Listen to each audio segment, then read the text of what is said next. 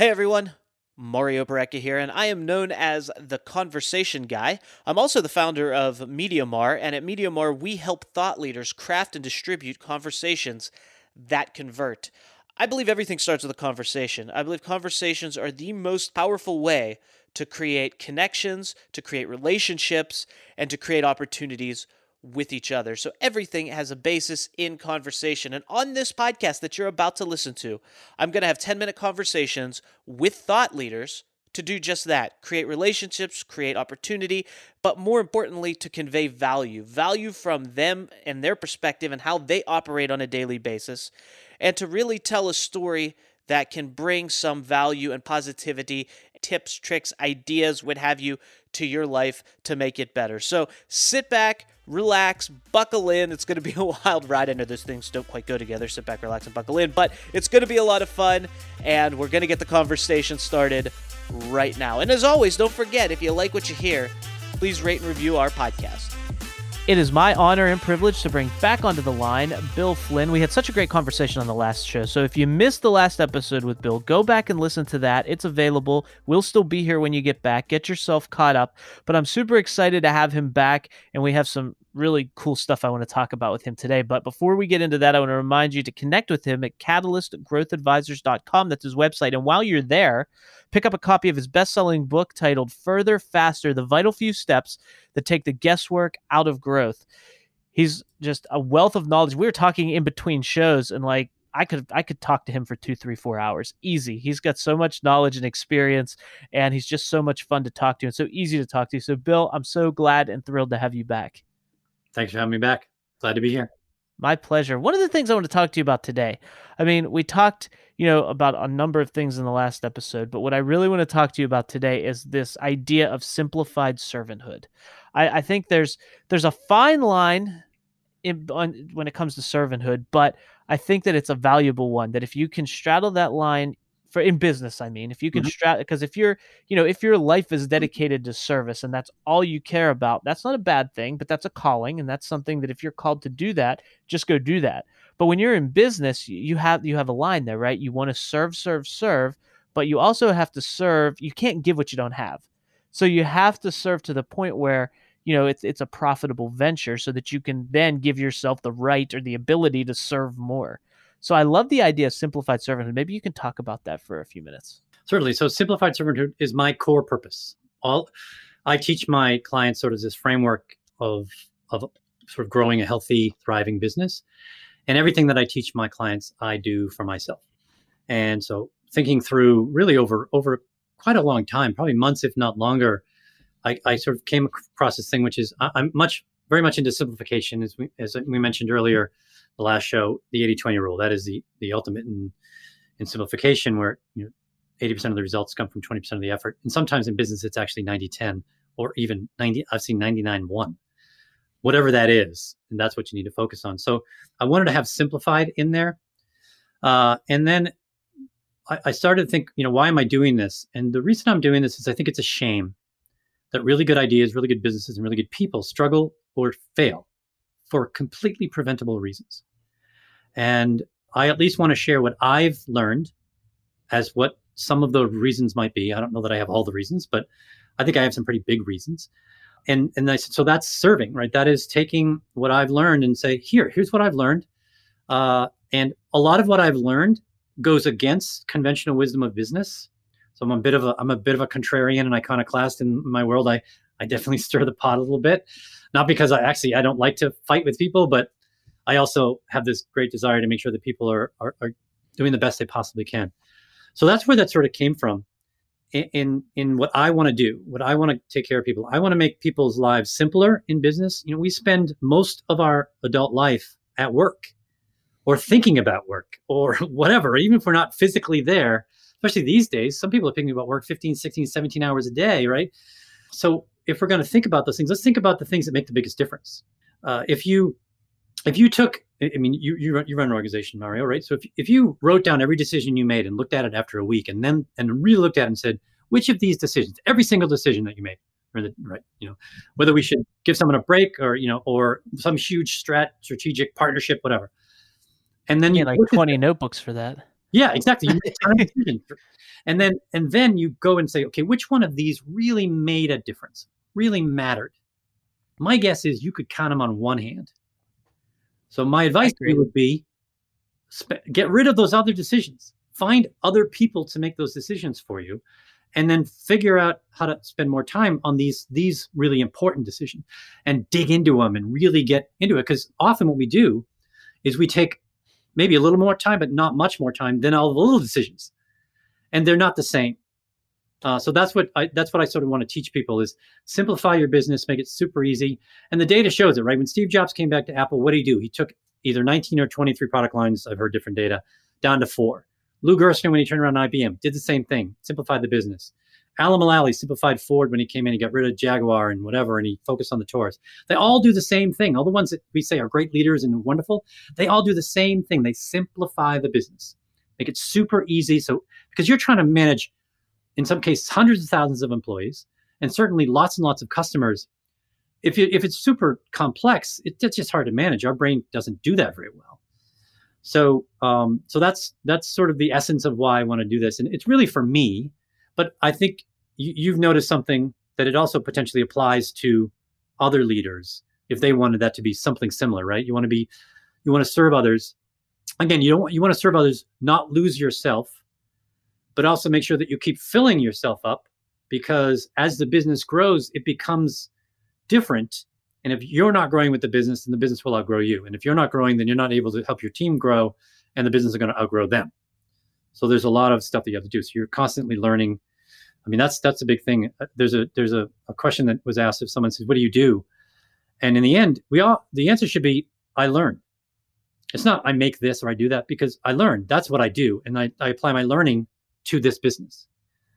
That's the essence of what we do. Especially these days, things move so fast. You got to really stay up on how things are going, uh, what, what's going in business, what your customers are doing, what's ha- changing out there, what technology, software, all this stuff that that that um, is going by so quickly now. So that's the essence of what I mean by that. I love it, and I think it was Albert Einstein. Correct me if I'm wrong, if you know, but I think it was Einstein that said anyone can take something simple and make it complicated. It takes a real genius to say take something complicated and make it simple. Exactly. Yeah, there's another one I can't remember. Something about a, a fool can make something complex. You know, an intelligent fool can make something super complex, but it takes it takes greatness to go in the other direction.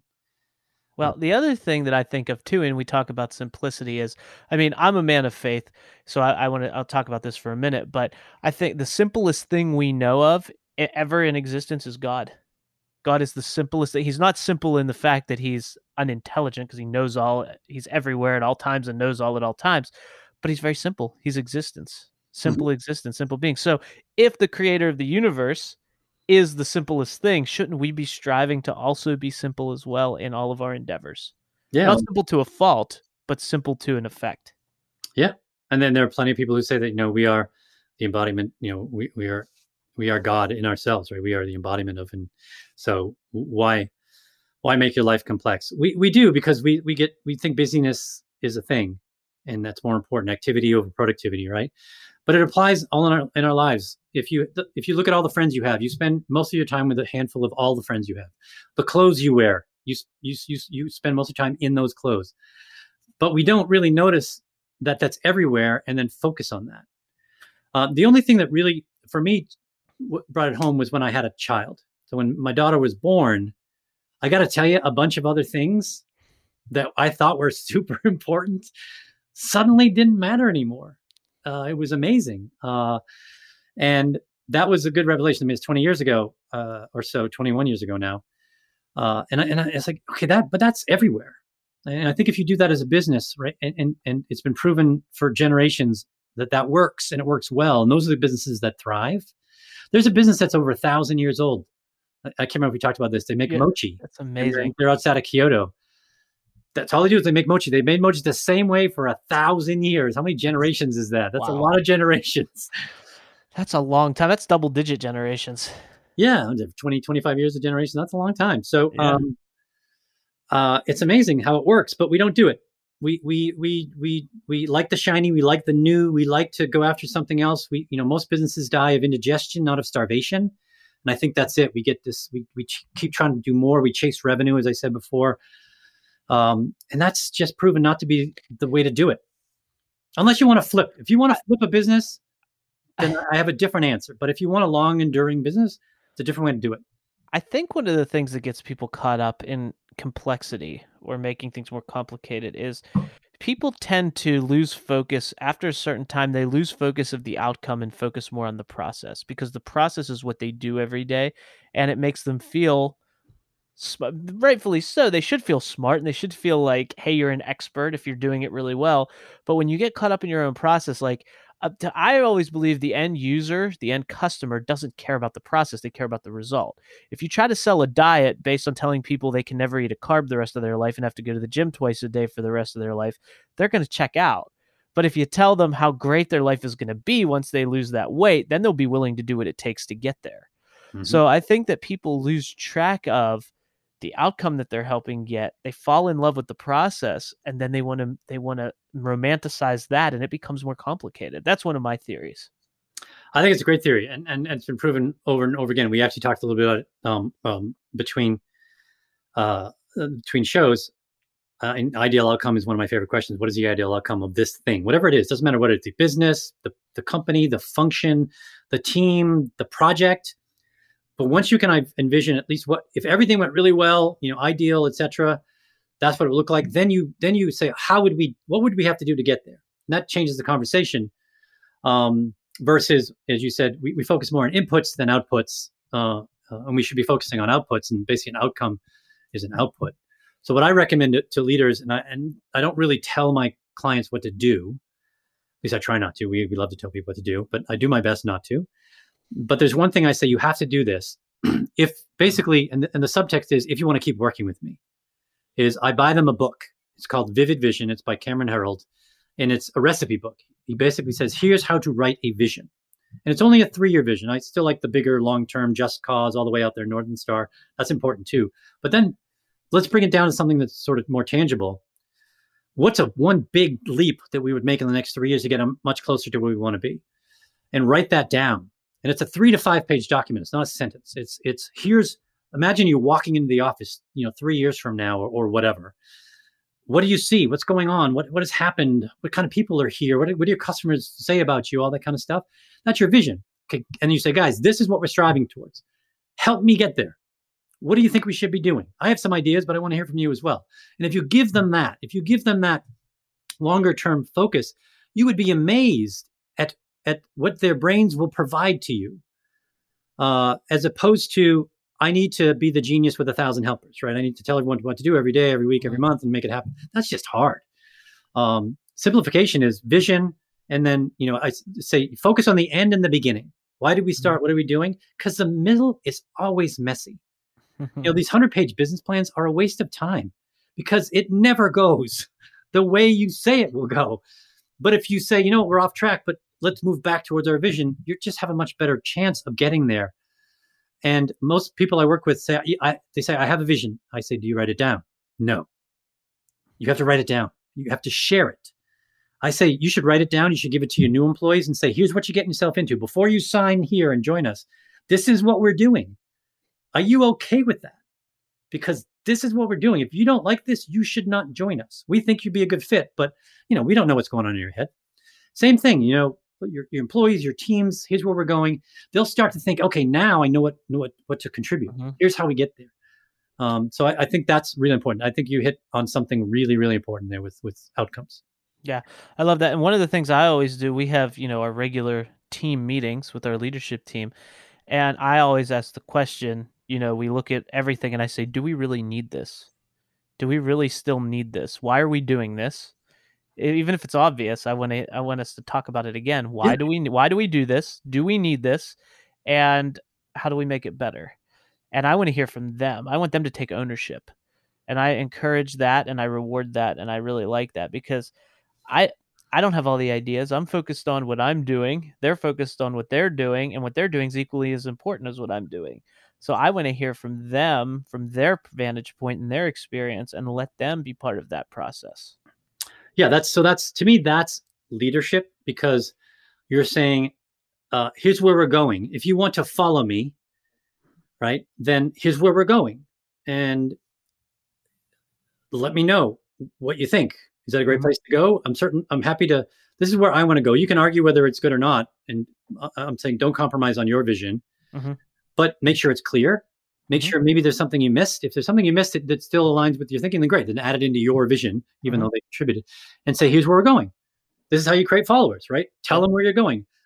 Um, there's been a bunch of studies that I read a number of years ago, and, and around what do people want from their leaders, and they want two things. They want to know whatever you tell me is true, mm-hmm. and they want to know where are we going. Yeah. How can I how can I help? If you can make sure you do that, because if you trust arrives on foot and leaves in a Ferrari, mm-hmm. if you do not stay true, then and they catch you, then you have a hard time getting it back. That's fair, and th- those are good points. And when you say that, the first person I think of is Jesus. Look at the people that just dropped everything they did to yeah. follow him because everything he said was true, and he told them exactly where they were going. Yep, that's that's leadership. That's that's the United States of America, right? Yep. We're trying to make a more perfect union. That's where we're going. If you'd like to help us, let's do it. If you don't, then you shouldn't come here, yep. or you should move away from here right? It's built on, you know, inalienable rights, you know, all that kind of stuff. Those are our values, mm-hmm. right? Core values of happiness, pursuit of liberty, and all that kind of stuff. And then we're trying to make a perfect union. That's where we're going. Mm-hmm. Well, great stuff, Bill. Thank you so much for not only today, but the last conversation we had as well. Both of these have just been fantastic, very enlightening, and I just I love everything that you shared. I want to remind people to visit you at catalystgrowthadvisors.com, and while they're there, to grab a copy of your best-selling book, Further Faster: The Vital Few Steps That Take the Guesswork Out of Growth. And uh, thank you so much again. This has been great, and let's definitely do it again soon. Thanks, Mario. Take care. Hey everyone, I want to sincerely thank you for listening to the podcast. It really means a lot to me. Conversations are what I thrive on. It's something that I believe is so important for each and every one of us to have conversations that matter, to have conversations that connect us, to create relationships with each other. So, the conversation that I have with the guests that are on the show, the conversations that the guests and I create to have with you are equally important and a great way for you to have conversations with us is to rate and review the podcast. So if you could go to Apple Podcasts, go to wherever you listen to your podcasts and rate and review this, it is much appreciated. And you can always find us at MediaMario.com. If you go to MediaMario.com, you can find all the things there. If you want to connect with the guests that I had on today or guests that I've had on the show in the past, you can go to MediaMario.com and get their information. If you want to connect with me and have a conversation with me, I welcome that. All my social links everywhere that you can find me all over the web is at MediaMario.com. So go there, visit us, connect with us. I'd love to have conversations with you. I hope you found value in today's show, and I can't wait to bring you the next conversation on the next episode of The Conversation Guy.